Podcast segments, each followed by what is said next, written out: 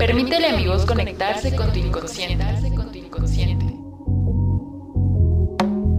Descubramos juntos los misterios de la mente. La psicología es más de lo que tú crees. No temas a lo desconocido, no le temas al poder de tu mente.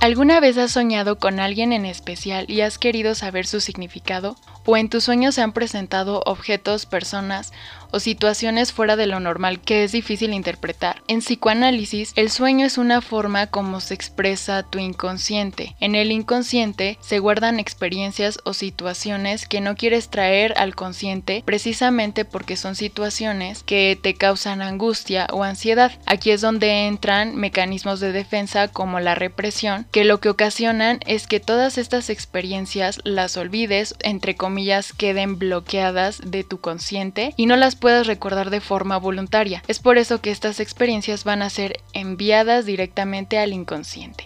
Hola, yo soy Cristina Saldaña, bienvenido, bienvenida. Me da mucho gusto tenerte por aquí en un nuevo episodio de Hipnosis. Si quieres saber más sobre los sueños, te invito a que te quedes porque esto apenas comienza.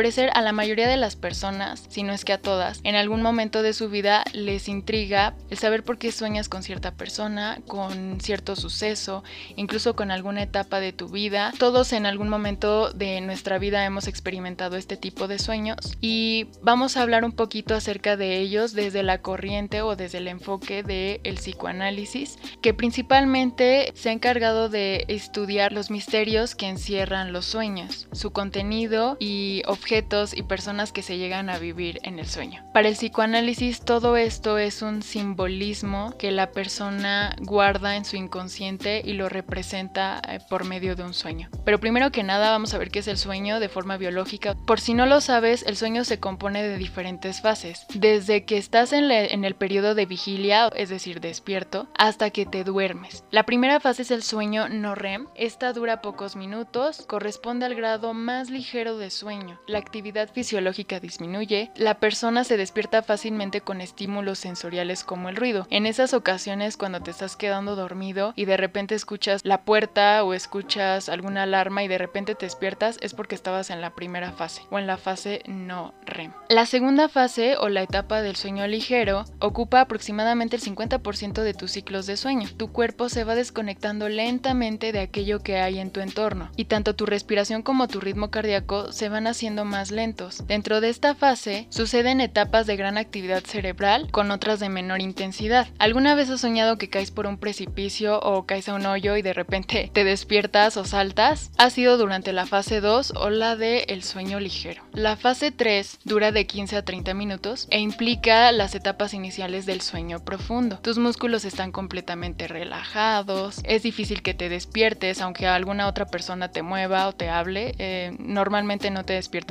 en esta fase del sueño. Esta etapa se llama como la etapa de transición y tu cuerpo se encuentra en un estado de relajación profunda. La etapa siguiente, que es la etapa 4, etapa de sueño profundo o de sueño delta, suele ocupar un 20% del total del ciclo de sueño. Esta etapa se considera como la más importante porque va a determinar la calidad del descanso que tengas. En esta etapa incluso se pueden dar trastornos del sueño como el sonambulismo y la enuresis en los niños, que es mojar la cama. Pero en general digamos que entre la etapa 3 y 4 entras en el sueño más profundo y restaurador. Ahora sí, en la quinta fase empieza alrededor de 90 minutos después de que te quedaste dormido. Esta fase de sueño REM o etapa del sueño paradójico existe un constante movimiento de los globos oculares bajo los párpados. Se caracteriza por tener una alta actividad cerebral muy similar a la que tienes mientras estás despierto, pero tus músculos se encuentran bloqueados. En esta fase es en la que sueñas y captas información del exterior. De hecho, debido a esta etapa, tu cerebro está activo y empiezas a soñar. Tus ojos se mueven de un lado a otro, tu cuerpo se relaja y queda inmóvil. De aquí que tu cuerpo entre en un estado de parálisis. Lo que coloquialmente dicen las personas, se me subió el muerto, es porque precisamente durante la fase REM el cuerpo entra en un estado de parálisis. La función de esta parálisis es proteger tu cuerpo de lesiones mientras duermes. En ocasiones puedes percatarte de la parálisis de tu cuerpo y entrar en pánico al no poder mover ni un músculo. Y todavía más aterrador, no puedes gritar ni pedir ayuda,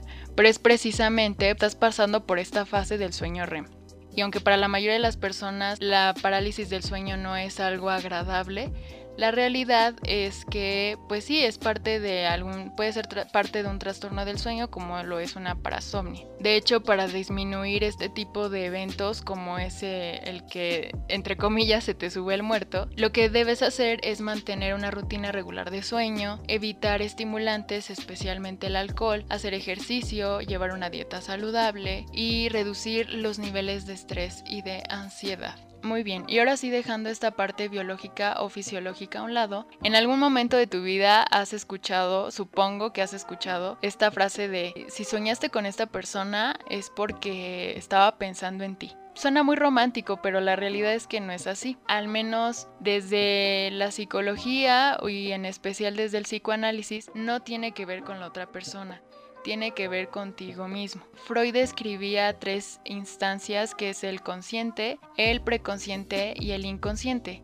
En el inconsciente se alojan muchos recuerdos, impulsos e instintos. Se dice que, por ejemplo, aquí eh, se encuentra todo aquello que no se tiene en la conciencia o al menos que no se puede recuperar o recordar de forma voluntaria debido a un mecanismo de defensa que en este caso podría ser la represión. Es decir, aquí se pueden guardar incluso traumas, experiencias desagradables, recuerdos desagradables. Hay diferentes mecanismos de defensa, pero el que va a entrar principalmente a reprimir todos estos es precisamente la represión. Es decir, no lo puedes traer al consciente porque seguramente te va a causar angustia y ansiedad. Por ejemplo, una persona con fuertes deseos sexuales, si su sistema psíquico los considera inaceptables, los va a reprimir inconscientemente, de forma que la misma persona y los demás la van a percibir como alguien sin pulsiones sexuales. Es lo que va a pasar probablemente conscientemente cuando estás despierto, no traes a la mente diferentes situaciones o sucesos que suelen ser desagradables. Entonces vas a evitar pensar en esos. De hecho, hasta probablemente llegues a decir, no, no quiero recordar o no quiero pensar en eso. Y es porque precisamente te causan ansiedad, eh, angustia, que prefieres guardarlo, bloquearlo en una parte en donde no haya accesibilidad. Los sueños son una forma en cómo se expresa el inconsciente. Por ejemplo, un método que utilizaba Freud era la asociación libre. Se dejaba hablar libre libremente a la persona con el objeto de que los contenidos de su inconsciente guíen sus ideas. Si yo te doy una palabra, lo primero que te venga a la mente es lo que me vas a decir. Es necesario que un psicoanalista sea el que haga este tipo de intervención. La interpretación de los sueños. Este también fue un método de Freud, precisamente él escribió la interpretación de los sueños en 1900. La asociación libre en muchas ocasiones se utiliza por los psicoanalistas para interpretar los sueños. Por ejemplo, si tú soñaste con una manzana roja, ok, el psicoanalista va a trabajar con estos simbolismos, te va a decir las palabras y lo primero que venga a tu mente es lo que se va a llamar como el método de la asociación libre. No es lo mismo que yo te diga a ti una palabra a que se la diga, por ejemplo, a otra persona porque precisamente lo primero que te venga a la mente va a ser muy diferente a lo que venga a la mente de ella. Es aquí donde las personas se equivocan, porque la interpretación de los sueños no es algo universal. Es por eso que estos libros que comúnmente se venden, eh, como es la interpretación de los sueños, no son del todo acertados. Claro, hay simbolismos, ¿no? Como que, por ejemplo, si te vas a casar, si soñaste con una boda eh, o que se te caían los dientes, te vas a morir. Son algunos de los mitos que se han escuchado. La realidad es que la interpretación de los sueños no puede ser universal, porque cada símbolo significa algo diferente para las personas. ¿Cómo se interpreta un sueño? El primer paso consiste en separar el contenido manifiesto del latente. El contenido manifiesto va a ser, por ejemplo, las personas que estuvieron en tu sueño, eh, la trama, el contenido, la escenografía. El contenido latente son los pensamientos inconscientes y olvidados, que a primera vista no parecen estar relacionados con el sueño, pero que son lo verdaderamente importante. En algún momento te has quedado viendo alguna película de terror y de repente esa misma noche soñaste con eso, no es en sí la película. Sí van a aparecer quizás personajes, pero en realidad tú les vas a dar un simbolismo diferente, o sea, el significado va a ser diferente. Por ejemplo, dos personas hayan soñado con los mismos personajes de una película, no va a significar lo mismo. Cada uno le va a atribuir un significado y un simbolismo diferente a los personajes, a la escenografía y demás. Digamos que los sueños disfrazan todos estos pensamientos, impulsos o instintos reprimidos para que cuando despiertes los puedas hacer un poco más conscientes, pero de alguna forma el mecanismo de defensa que aquí entra y sigue entrando es la represión. Claro, todo según esta teoría de Freud desde el psicoanálisis.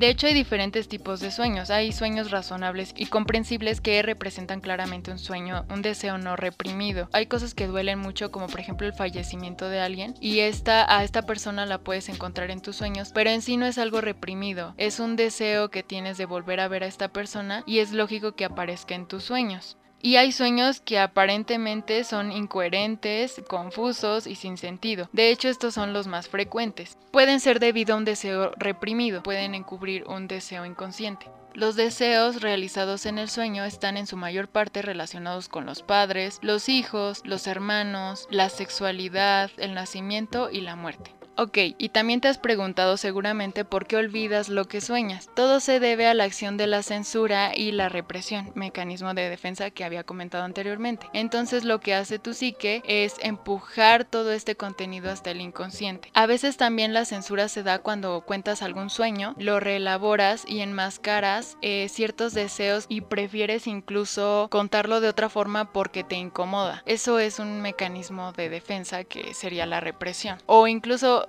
simplemente te estás censurando a ti mismo. Y bien, ¿has soñado alguna vez con algo muy extraño, con algo muy incoherente? Estos sueños son precisamente los que el psicoanalista eh, podría interpretar. Y bueno, eso fue todo por este episodio de Hipnosis. A mí me dio mucho gusto saludarte y espero que me acompañes en la próxima ocasión. Al micrófono se despide y te saluda Cristina Saldaña.